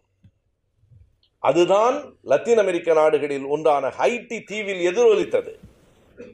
ஹைட்டி தீவிலே அவர்கள் கேட்டார்கள் உங்களுக்கு சமத்துவம் சுதந்திரம் சகோதரத்துவம் வேண்டுமென்றால் எங்களுக்கு வேண்டாமா? இங்கே இருந்து போனவர்கள் அங்கே சொன்னார்கள் எங்கள் நாட்டில் புரட்சி நடக்கிறது. ஓ நல்லது இங்கேயும் நடத்த வேண்டும். அப்போதுதான் நீங்கள் சரிப்படுவீர்கள். இரண்டாவதாக ஆயிரத்தி எழுநூற்றி தொண்ணூற்றி ஆறிலிருந்து ஆயிரத்தி எண்ணூற்றி ஆறு வரையில் இங்கிலாந்துக்கும் ஸ்பெயினுக்கும் இடையில் கடுமையான யுத்தம் பத்து ஆண்டுகள் நடந்தது. ஆயிரத்தி எண்ணூற்றி ஏழாவது ஆண்டு நெப்போலியன் போர்த்துகீசியர்களின் மீது போர் தொடுத்தான். போர்த்துகீசிய அரசன் அந்த நாட்டை விட்டே வெளியில் வந்து எங்கே வந்து சேர்ந்தான் என்றால் இங்கிலாந்தின் துணையோடு பிரேசிலுக்கு வந்து சேர்ந்தான். பிரேசிலில் ஒரு பத்து ஆண்டுகள் இருந்ததற்கு பிறகு நாடு மறுபடியும் நெப்போலியன் ஆயிரத்தி எண்ணூற்றி இருபதிலே இறந்து போய்விட்டான். ஏறத்தாழ அந்த பதினாலிலே வாட்டலூரிலே தோல்வி அடைந்ததற்கு பிறகு சென்ஹெலினா தீவிலே நெப்போலியன் சிறை வைக்கப்பட்டதும் கடுமையான வெப்பதேசத்தில் வைக்கப்பட்டதால் வயிற்று வலியால் நெப்போலியன் இறந்து போனதும் நாம் அறிவோம். பாருங்கள் எண்ணி பாருங்கள் வாழ்க்கை எப்படி முரண்பட்டதாக இருக்கிறது. காலமெல்லாம் போர்க்களத்திலே இருந்த அலெக்சாண்டரும் நெப்போலியரும் உடல் நலம் இல்லாமல் இறந்து போனார்கள். காலமெல்லாம் துப்பாக்கி எடுக்காது காந்தியால் துப்பாக்கியால் இறந்து போவான். நாம் சொல்லுகிறோம் கத்தி எடுத்தவன் கத்தியால் இறந்து போவான் என்று. நான் கேட்பேன் காந்தியால் துப்பாக்கியே எடுத்தார். வரலாற்றில் முரண்கள் நிகழும். கடைசியாக நெப்போலியன் தன் பிள்ளைக்கு என்ன அறிவுரை சொன்னான்? போர்க்கலை கற்றுக்கொள் நாட்டை ஆள கற்றுக்கொள் எதற்கும் அஞ்சாதே என்று சொல்லவில்லை. எதை கற்றுக்கொள்ளவில்லை என்றாலும் வயிற்று வலி வராமல் இருப்பது எப்படி என்று பார்த்துக்கொள் என்று சொன்னான். உண்மை இல்லையா? அனுபவம். அத்தனை போர்க்களங்களை கண்ட நெப்போலியனுக்கு அப்படி ஒரு பாடம் வந்தது. நெப்போலியன் இறந்ததற்கு பிறகு போர்த்துக்கல்லில் இருந்து பிரேசிலுக்கு வந்த அந்த இளவரசன் மறுபடியும் தன்னுடைய நாட்டுக்கு போனான். பிரேசில் ஆட்டம் கண்டது. தன்னுடைய மகனை பொறுப்பாக வைத்துவிட்டு அவன் மறுபடியும் போர்ச்சுக்கல்லுக்கு போகிற போது பிரேசிலில் ஒரு மக்களின் எழுச்சி வந்தது. ஆயிரத்தி ஐநூறுகளில் முற்றுமாக அடிமைப்பட்ட லத்தீன் அமெரிக்க நாடுகள் ஆயிரத்தி எண்ணூறில் விடுதலை பெற்றன. வரிசையாக அந்த நாடுகளை பற்றி அறிந்து கொள்ள வேண்டுமானால் நான் அதை சொல்ல வேண்டும் என்று நினைத்தேன். பேராசிரியர் அவர்கள் அந்த புள்ளி விவரங்கள் எல்லாவற்றையும் சொல்லிவிட்ட காரணத்தால் நான் திருப்பி சொல்லவில்லை. ஒரு புரிதலுக்காக சொல்லுகிறேன். மிகப்பெரிய நிலப்பரப்பு. லத்தீன் அமெரிக்க நாடுகள் என்றால் மிகப்பெரிய நிலப்பரப்பு. அதனை ஒப்பீட்டுக்கு ஒப்பீட்டளவில் நாம் சொன்னால் சட்டென்று உள்வாங்கிக் கொள்ள முடியும் என்பதற்காக சொல்லுகிறேன். நம்முடைய இந்தியாவினுடைய பரப்பளவு என்ன என்று நமக்கு தெரியும். முப்பத்தி ரெண்டு லட்சத்தி எண்பத்தி ஏழாயிரம் சதுர கிலோமீட்டர்கள். இந்தியாவினுடைய மொத்த இந்தியாவின் பரப்பளவு முப்பத்தி இரண்டு லட்சத்தி எண்பத்தி ஏழாயிரம் சதுர கிலோமீட்டர்கள் அதை போல் ஆறு மடங்கு பெரியது லத்தீன் அமெரிக்க நாடு. ரெண்டு கோடியே ஒரு லட்சம் சதுர கிலோமீட்டர் எதற்காக இதை சொல்லுகிறேன் என்றால் பரப்பளவில் நம்மை விட ஆறு மடங்குக்கு மேலாக கூடுதல் நிலம்தானே மக்கள் தொகையில்? நாம் இரண்டாயிரத்தி பதினொன்று கணக்குப்படி நூற்றி இருபத்தி ஏழு கோடி இப்போது ஒரு கணக்கு வந்திருக்கிறது நூற்றி முப்பத்தி ரெண்டு அதற்குள் ஐந்து கோடியை கூட்டியிருக்கும். நூற்றி இருபத்தி ஏழு நூற்றி முப்பத்தி ரெண்டு கோடி என்று சொல்கிறார்கள். முப்பத்தி ரெண்டு லட்சம் சதுர கிலோமீட்டரில் நூற்றி முப்பத்தி ரெண்டு கோடி பேர் வாழ்கிறோம் நண்பர்களே. ரெண்டு கோடி சதுர நில கிலோமீட்டரில் வெறும் அறுபத்தி ரெண்டு கோடி மக்கள் தான் நம்மில் பாதி நில அளவில் நம்மை போல ஆறரை மடங்கு மக்கள் தொகையில் நம்மில் பாதி. அந்த நம்மில் பாதியிலும் நண்பர் சொன்னது போல இரண்டே நாடுகள் அந்த அறுபத்தி இரண்டில் முப்பத்தி நான்கு பிரேசில் இருபது கோடி. மெக்சிகோ பனிரெண்டு கோடி. முப்பத்தி ரெண்டு கோடி மக்கள் இரண்டே நாடுகளில் இருக்கிறார்கள். மொத்தம் முப்பத்தி மூன்று நாடுகள். அறுபத்தி இரண்டு கோடியில் முப்பத்தி நான்கு கோடி மக்கள் இரண்டே இரண்டு நாடுகளில் இருக்கிறார்கள். அதற்கு பிறகு அங்கு இருக்கிற அத்தனை நாடுகளின் அத்தனை நாடுகளின் மக்கள் தொகையும் தமிழ்நாட்டின் மக்கள் தொகையை விட குறைவு. தமிழ்நாடு ஏழு கோடிக்கு மேல். அதற்கு அடுத்ததாக நீங்கள் பார்த்தால் நாலு கோடி மூன்று கோடி ஒரு கோடி தான். இரண்டு நாடுகள் நான்கு கோடிக்கு மேல் இரண்டு நாடுகள் மூன்று கோடிக்கு மேல் ஆறு நாடுகள் ஒரு கோடிக்கு மேல் மற்றதெல்லாம் ஒரு கோடிக்கும் குறைவான மக்கள் தொகை கொண்ட நாடுகள். எனவே அந்த நாட்டின் பரப்பளவு கூடுதல் மக்கள் தொகை குறைவு வளம் கூடுதல். எனவே அந்த வளத்தை சுரண்டுவது உலக நாடுகளின் நோக்கமாயிற்று. முதலில் தங்கத்தை எடுத்து வந்தார்கள். தங்கம் தீர்ந்து போயிற்று. ஒரு கட்டத்திற்கு பிறகு தங்கம் கிடைக்கவில்லை. இவர்களுக்கு இன்னொரு சிக்கலும் இருந்தது ஐரோப்பியர்களுக்கு. அந்த மக்கள் பூர்வகுடி மக்கள் காடுகளுக்குள் போய் ஒழிந்து கொண்டார்கள். இவர்களால் காடுகளுக்குள் போக முடியவில்லை. காடுகளுக்கு பாதை இவர்களுக்கு தெரியாது. அடர்த்தியான காடுகள். இவர்கள் கொண்டு வந்த அராபிய குதிரைகள் ஒரு ராஜபாட்டையில் தெருவில் ஓடியவை காடுகளுக்குள் ஓட அஞ்சின. இவர்களால் உள்ளே போக முடியவில்லை. ஒரு கட்டத்தில் என்ன நடந்தது தெரியுமா? மெக்சிகோவில் கொட்டும் மழையில் இந்த மக்களை தேடி அவர்கள் காடுகளில் அலைந்த போது அவர்கள் அண்டியன் மலை என்கிற ஒரு மலையில் ஏறி அந்த மக்களுக்கு அது பழக்கம். மலையில் ஏறுகிற பயிற்சி எல்லோருக்கும் வந்துவிடாது. சிலர் சொல்லுகிறார்கள் எனக்கு தெரியவில்லை. மலையில் முறுக்கி முறுக்கி ஏறியதாக தெரியவில்லை. நான் அப்படி வரலாறு படிக்கவே இல்லை. அதை கேட்கிறார்கள் மக்கள். அறியாமை நம்மை எங்கே கொண்டு போய் விடும் என்பதை கவனத்தில் கொள்ளுங்கள். முருக்கர்களுக்கு முருகன் என்று பெயர் வந்ததாம். தெரியாத? திருவிக்கா எனக்கு அப்படி சொல்லிக் கொடுக்கவே இல்லை நண்பர்களே. பாவாணர் எனக்கு அப்படி சொல்லிக் கொடுக்கவே இல்லை. பாவாணரையும் திருவிக்காவையும் விட அறிவாளிகளை எல்லாம் நாம் பெற்று விட்டோம். போகட்டும். அந்த அண்டியன் மலையில் முறுக்கி முறுக்கி ஏறி அவர்கள் தான் உண்மையாக அப்படி ஏறியவர். ஏறி இந்த ஸ்பானியர்கள் இவர்களை தேடிக்கொண்டிருக்கும் போது மலையிலிருந்து அம்புகளை விட்டு அந்த பெரும் கூட்டத்தை இராணுவத்தை அடித்த வீரம் அன்றைக்கு அந்த இன மக்களுக்கு இருந்தது. இராணுவத்திற்கும் எல்லை உண்டு. மக்களினுடைய எழுச்சிக்கு முன்னால் எந்த அதிகாரமும் எந்த அடக்குமுறையும் நிற்காது. இப்போதும் நான் லத்தீன் அமெரிக்க நாட்டின் வரலாறு தான் சொல்லுகிறேன். ஒரு மிகப்பெரிய எழுச்சியோடு நடந்த அந்த போராட்டத்திற்கு பிறகு நண்பர்களே அன்றைக்கு இத்தனை பெரிய நிலப்பரப்பிலிருந்து தங்கம் தீர்ந்து போய்விட்டது. என்ன செய்வது என்று அவர்களுக்கு தெரியவில்லை. பிறகு வெள்ளி சுரங்கங்கள் கரும்பு பயிர்கள் ஒரு முக்கியமான செய்தியை சொல்லவர். கியூபா ஐம்பத்தி ஒன் கியூபா கடைசியாக விடுதலை பெறுகிறது. ஆயிரத்தி தொள்ளாயிரத்தி ஐம்பத்தி ஒன்பது பத்தொன்பதாம் நூற்றாண்டிலேயே பல நாடுகள் விடுதலை பெற்றுவிட்டன. விடுதலைக்காக போராடியவர்களில் சிலர் சர்வாதிகாரிகள் ஆகிவிட்டார்கள். வரலாறு எப்படி வேண்டுமானாலும் மாறும். பர்கஸ் பிரேசில் நாட்டின் புரட்சியாளர். பிறகு பிரேசில் நாட்டில் ஆயிரத்தி தொள்ளாயிரத்தி முப்பதில் அதிபர். பிறகு அதே பிரேசில் நாட்டில் ஆயிரத்தி தொள்ளாயிரத்தி நாற்பதில் சர்வாதிகாரி.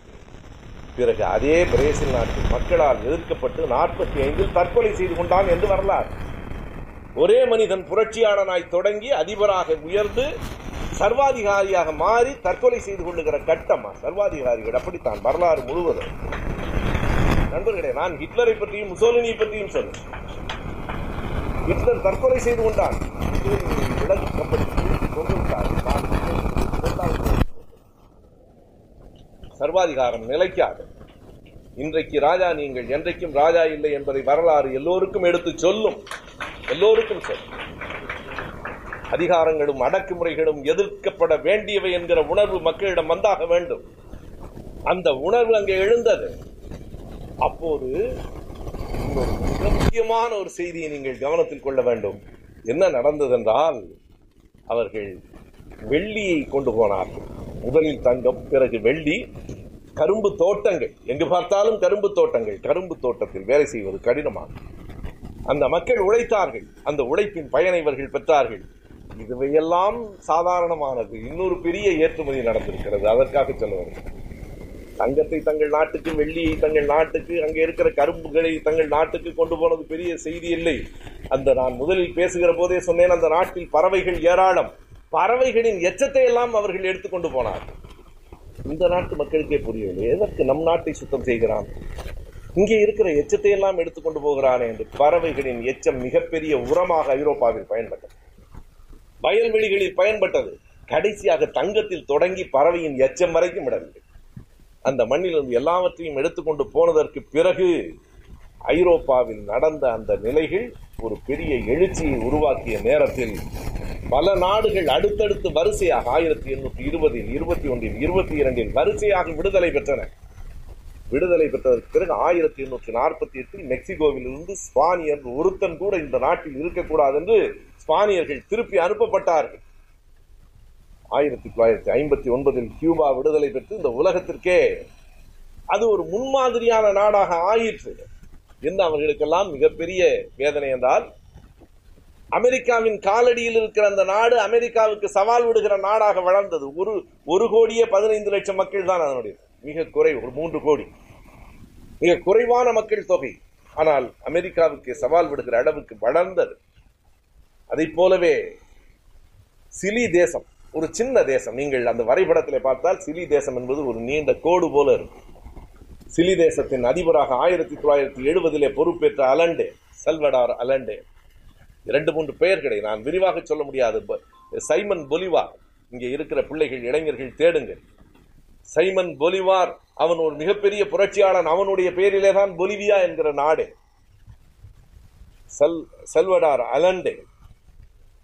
அகிம்சையின் மூலமாக மட்டுமே எனக்கு புரட்சியில் ஆயுதங்களில் நம்பிக்கை இல்லை என்று சொன்னவன் அதே காலகட்டத்தில் ஐம்பத்தி ஒன்பதில் வெற்றி பெற்ற கியூபாவினுடைய பிடரல் காஸ்ட்ரோவும் சேக்வேராவும் அலண்டேயை சந்தித்த அந்த காட்சி மறக்க முடியாத ஒரு காட்சி.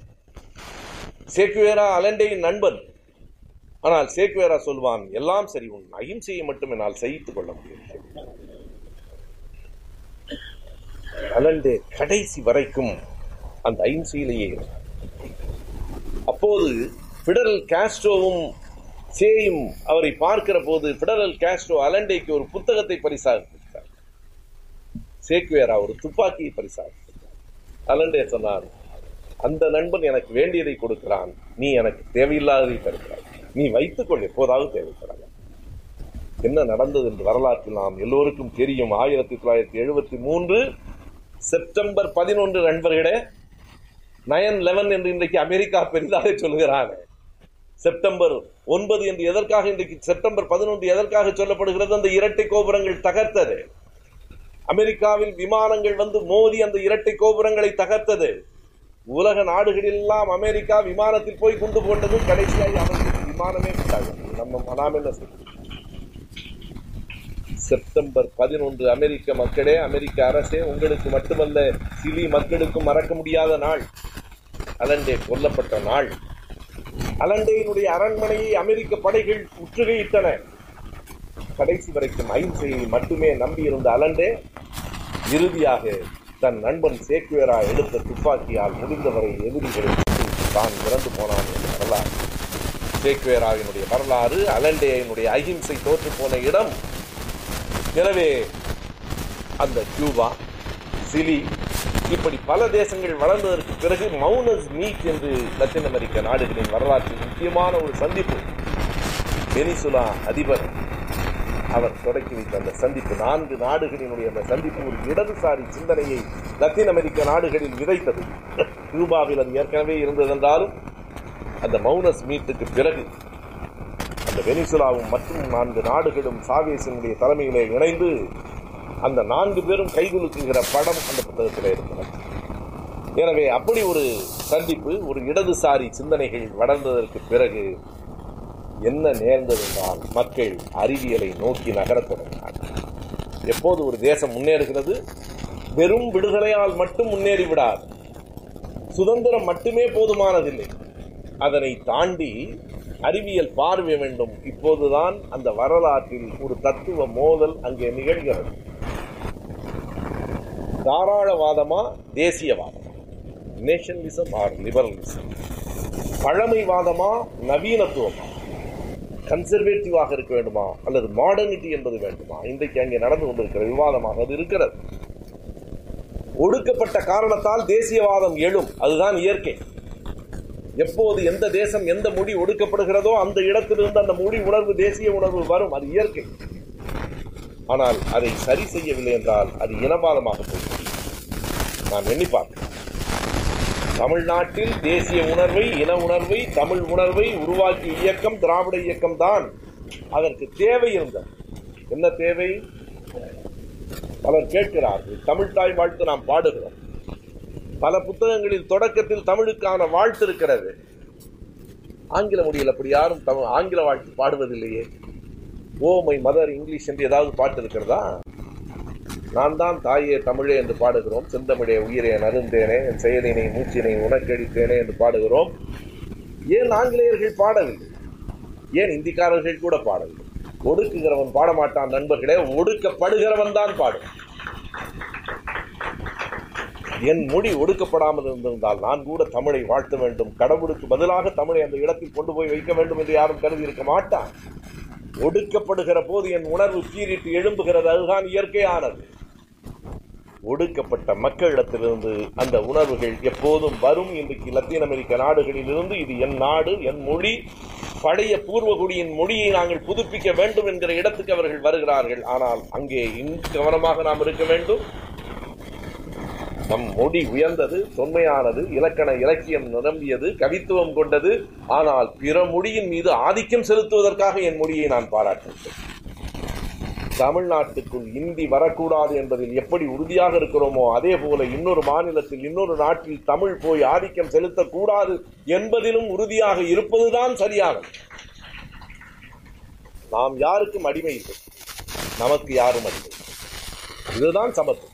இதுதான் சகோதரத்துவம். என்னை எவனும் ஒடுக்கக்கூடாது. நான் எல்லோரையும் ஒடுக்குவேன் என்பதுதான் சாதியம். சாதியம் என் மீது ஒருவன் கால் வைக்கிற போது என் தலையில் கால் வைக்கிற போது எனக்கு கோபம் வருகிறது. அந்த கோபத்தை நான் அடுத்தவன் தலை மீது என் காலை வைத்து தீர்த்துக் கொள்ளுகிறேன். அது அல்ல. எனவே தேசியவாதத்தின் எல்லை எங்கே இருக்கிறது என்றால் அது உலகம் தழுவிய பார்வைக்கு எதிரானதாக ஆகிவிடக்கூடாது. நம் உரிமைக்காக நம் உணர்வுகளுக்காக நாம் குரல் எழுப்புகிற அதே நேரத்தில் மற்றவர்களின் உரிமைகளை உணர்வுகளை முறிக்கிற கட்டத்தை நோக்கி நாம் போய்விடக்கூடாது இந்த தத்துவ மோதல் அங்கே நடந்து கொண்டிருக்கிறது. மரபுகளை போற்றுவது என்பது சரியானது. மரபுகளை போற்றுகிறோம் என்கிற பெயரில் அறிவியலுக்கு புறம்பாக நடப்பது சரியானது. இந்த பழமைவாதத்துக்கும் நவீனத்துக்குமான வேறுபாடு சிக்கல் எங்கே வருகிறது? இன்னமும் கூட நாம் பல நேரங்களில் சொல்லுகிறோம். நான் இப்படியெல்லாம் சொல்லுகிற போது சில வேளைகளில் எனக்கும் தமிழ் துரோகி என்று ஒரு இலவச பட்டத்தை சூட்டிவிடக் கூடும். நண்பர்களே நான் என் மொழியை என் இனத்தை என் உணர்வை என் நாட்டை ஒரு நாளும் குறைப்பதில்லை என்றாலும் அதை எதன் மீதும் ஆதிக்கம் செலுத்துவதற்கு வேறு யாருக்கும் இங்கே இடமில்லை என்று சொல்லுவது என் உரிமை அல்ல. என் உரிமையை நான் இழக்க மாட்டேன் என்பதுதானே தவிர நான் மட்டும்தான் இங்கே இருப்போம் என்று சொல்லுவது இன்னொரு விதமான இனவாதம். இனவாதத்தை நோக்கி தேசியவாதம் போய்விடக் கூடாது. தேசியவாதம் வேண்டும். அது இனவாதமாக மாறிவிடக் கூடாது. இந்த தத்துவ மோதல் இன்றைக்கு அங்கே நடந்து கொண்டிருக்கிறது லத்தீன் அமெரிக்க நாடுகளில். பழமை வேண்டும் மரபுகள் என்று பல நேரங்களிலே இதுவெல்லாம் நம்முடைய மரபு கேலி செய்யாதீர்கள் என்கிறார்கள். நீங்கள் வேண்டுமானால் கோயிலுக்கு போகாமல் இருங்கள். போகிறவர்களை கேலி செய்யாதீர்கள். மரபு என்கிற அடிப்படையில் எல்லாவற்றையும் ஏற்க முடியாது. ஒன்றை நான் அழுத்தமாக சொல்ல விரும்புகிறேன் நண்பர்களே. நம் மரபை நாம் அறிய வேண்டும். மரபை அறிந்து கொள்வது வேறு மரபை ஆராய்வது வேறு மரபை பின்பற்றுவது வேறு. மரபுகளை அறிவோம் ஆராய்வோம். இன்றைய காலகட்டத்திற்கும் பொருத்தமாக இருந்தால் பின்பற்றுவோம். இல்லையானால் அதை மரபு என்கிற அளவோடு நிறுத்திவிடுவோம். அதுதான் அர்ஜென்டினாவிலே நடந்து கொண்டிருக்கிற அந்த செய்தி. வியப்பாக இருக்கிறது. பிளாஸ்டிக் சர்ஜரி என்று சொல்லுகிற அந்த முக அறுவையில் இருந்து பல்வேறு செய்திகளில் இன்றைக்கு அந்த நாடு முன்னேறி மேலே வந்து கொண்டிருக்கிறது என்பது ஒரு புதிய செய்தி. அறிவியலே அறியாமல் இருந்தவர்கள் உலக தொடர்பில்லாமல் இருந்தவர்கள் சிந்தனை எந்த விதமான மாற்றமும் வந்துவிடக்கூடாது என்பதில் இருந்தவர்கள் இன்றைக்கு வளர்ந்து அறிவியலின் அறிவுகோள்களை சந்தித்துக் கொண்டிருக்கிறார்கள் என்பது அடுத்த கட்ட வளர்ச்சி. அப்படி ஒரு மாற்றம் வருகிற போது அதில் சில தடைகள் சில மோதல்கள் வந்தே தீரும். அதை ஆங்கிலத்தில் டூத்திங் ப்ராப்ளம் பல் முளைக்கிற போது நெல்லால் கீறி விடுகிறோம் இல்லையா? அது யார் கீறினாலும் முளைக்கும். தாய்மாமன் தான் என்பது ஒரு மரம் சில பேர் கேட்கிறார்கள் அவருக்கு தாய்மாமன் மடியிலே வைத்து மொட்டையடித்து காது ஊத்தினார்களா? இப்படி கேட்கிற அறிவாளிகள் எல்லாம் நமக்கு அமைச்சர்களாக வேறு வந்து வாய்த்திருக்கிறார் தாய்மாமன் மடியில் வைத்து மொட்டையடித்து காது ஊத்தினால்தான் ராகுலை இவர் ஒத்துக்கொள்ளும் உன்னை யார் ஒத்துக்கொள்ள சொன்னார்? எவ்வளவு பிற்போக்காக நாம் இருக்கிறோம் என்பதை பாருங்கள். எங்கே சிக்கல் இருக்கிறது என்றால் தாய்மாமன் மடியில் வைத்து மொட்டையடிக்க கூடாது என்று நான் சொல்லவில்லை. மொட்டை அடித்தால்தான் அவனுக்கு தாய்மாமன் என்று சான்றிதழ் வழங்க வேண்டும் என்றும் இல்லை.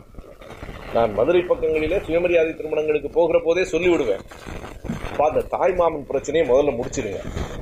இல்லைன்னா அது ஒரு பெரிய பிரச்சனை ஆகிடும் அதில் அழைப்பிதழில் போடுறதுலேருந்து தொடங்கி இந்த தாய்மாமன் சிக்கல் இருக்கே அது பெரிய சிக்கல். ஆனால் இந்த மரபை பின்பற்றுகிறோம் என்கிற பெயரில் முற்றுவாக அறிவியலை நவீனத்துவத்தை ஒரு சமூகம் புறக்கணிக்க கூடாது அந்த இடத்திலிருந்தும் லத்தீன் அமெரிக்க நாடுகள் கடந்து மேலே தாண்டி வந்து கொண்டிருக்கின்றன என்பது செய்தி. அங்கும் ஏற்றத்தாழ்வுகள் அதிகம்.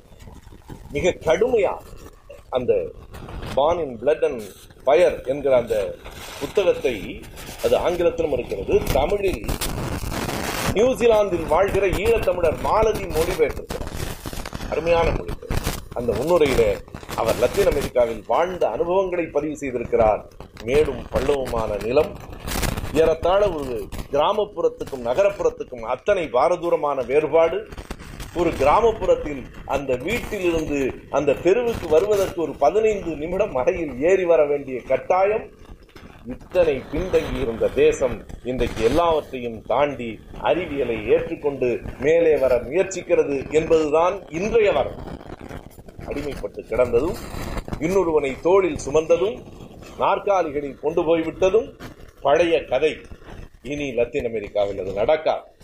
ஆனால் இன்றைக்கும் கூட வட அமெரிக்காவில் அத்தனை விதமான உழைப்பாடிகளும் மெக்சிகோவிலிருந்து தான் வருகிறார் நீங்கள் அமெரிக்காவுக்கு போனவர்கள் அறிவீர்கள். பெரும்பாலும் அவர்களை மெக்சிகன்ஸ் என்பார்கள். மெக்சிகன்ஸ் என்பவர்கள் கடுமையான உழைப்பாடிகள் வறுமையில் இருக்கிறார்கள். இன்னொரு வேடிக்கை என்ன தெரியுமா? அங்கேயும் அப்படித்தான். மிக பெரும்பான்மையாக வெள்ளையர்கள் பணக்காரர்களாக இருக்கிறார்கள் கருப்பர்கள் ஏழைகளாக இருக்கிறார்கள். ஆனால் கருப்பர்களை பார்த்து வெள்ளையர்கள் பயப்படுகிறார்கள். அந்த இன்றைக்கும் அவர்கள் வந்தால் நமக்கே என்ன சொல்லி அனுப்புகிறார்கள் என்றால் எதிரில் அந்த கருப்பு இன மக்கள் வந்தால் கண்ணுக்கு நேருக்கு நேர் பார்க்காதீர்கள். பார்த்தால் கோபப்பட்டு அடித்து விடுவான். அத்தனை கோபம் அத்தனை ஆண்டு கால கோபம் அவனுக்குள் இருக்கிறது. என்ன செய்வது? கருக்கினான் பிரதேசத்தால் தமிழன்பால் என் நாட்டான்பால் நொறுக்கினார் முதுகெலும்பை. என்ற செய்தி கேட்டு நான் இன்ப கேணியில் குதிப்பனால் எந்த நாடு பாரதிதாசன் பாடினது? யாராவது என்னை அத்தனை தூரம் அழுத்தி வைத்திருந்தால் எழும்போது அழுத்தப்படுகிறவன் எழும்போது மேலே இருக்கிறவன் செதறித்தான் விடுவான். எனவே லத்தீன் அமெரிக்க நாடுகளினுடைய வளர்ச்சி ஒரு புது உலகம் வந்திருக்கிற புது வளர்ச்சி. இன்றைக்கு நீங்கள் லத்தீன் அமெரிக்க நாடுகளை எளிதில் ஒதுக்கிவிட முடியாது. அவர்களிடமிருந்து நாம் கற்றுக்கொள்வதற்கும் வேலைகள் வந்து கொண்டிருக்கின்றன. இன்னொரு வியப்பான செய்தியை சொல்லி நான் என் உரையை முடிக்கிறேன் நண்பர்களே. ஆதிக்கவாதிகள் ஸ்பெயினில் இருந்தும் போர்ச்சுகலில் இருந்தும் பிரான்சில் இருந்தும் அந்த நாட்டை நோக்கி படையெடுத்த காலங்கள் தாண்டி இன்றைக்கு நான் சொல்வது மிகை அல்ல. இத்தாலியிலிருந்து நாற்பது லட்சம் தொழிலாளிகள் அதே போர்ச்சுகலிலிருந்து முப்பது லட்சம் தொழிலாளிகள் லத்தீன் அமெரிக்க நாடுகளுக்கு வேலைகளுக்காக போய்க் கொண்டிருக்கிறார்கள் என்பது அடுத்த செய்தி. எந்த தேசத்தை நீ ஆளப் போனாயோ அந்த தேசத்தில் நீ வேலை செய்ய போகிற காலம் மாறி இருக்கிறது என்றால் உலகத்தில் ஒரு சமத்துவமும் அறிவியலின் வளர்ச்சியும் வருகிற போதுதான் அது நடக்கும். அதுதான் இன்றைக்கு நடந்து கொண்டிருக்கிறது. பல்வேறு தேசத்து மக்கள் ஏன் நம்முடைய மக்களே பலர் இன்றைக்கு லத்தீன் அமெரிக்க நாடுகளில் தொழிலாளர்களாக வேண்டுமானால் அது கணிப்பொறி தொழிலாளர்களாக இருக்கலாம். எல்லாம் தொழில்தான். நீ கணிப்பொறியில் வேலை செய்தாலும் தொழிலா நெசவு தொழில் செய்தாலும் தொழில்தான். உழவு தொழில் செய்தாலும் தொழில்தான். சாக்கடை அள்ளுவதும் மலம் அள்ளுவதும் தொழில் இல்லை. அவை மட்டும் ஒழிக்கப்பட்டு இயந்திரங்களால் மாற்றப்பட வேண்டும் என்பதுதான் நம்முடைய கோரிக்கை. அறிவியல் வளர்ச்சி மனிதனை மதிக்க வேண்டும். மனிதனை சமமாக நடத்த வேண்டும். மேல் கீழ் என்று சொல்லிக் கொடுக்கிற பேதங்களை முறித்து போட வேண்டும். லத்தீன் அமெரிக்க நாடுகள் ஒடுக்கப்பட்ட நாடுகள் ஆண்டாண்டு காலம் அடிமைகளாக இருந்த நாடுகள் முன்னூறு ஆண்டு காலம் முதுகெலும் இல்லாமல் இருந்த நாடுகள் முன்னேறி இருக்கின்றன என்றால் நம்மாலும் முடியும் அறிவியல் துணையோடு நம்மாலும் முடியும் சுதந்திரத்தோடு நம்மாலும் முடியும் சமத்துவ எண்ணத்தோடு. நன்றி வணக்கம். உங்களுக்கு இந்த வீடியோ பிடிச்சிருந்தா லைக் பண்ணுங்க கமெண்ட் பண்ணுங்க ஷேர் பண்ணுங்க. மேலும் எங்கள் வீடியோஸை பார்க்க எங்கள் சேனலை சப்ஸ்கிரைப் பண்ணுங்க. மறந்துடாம பெல் பட்டனை ப்ரெஸ் பண்ணுங்க.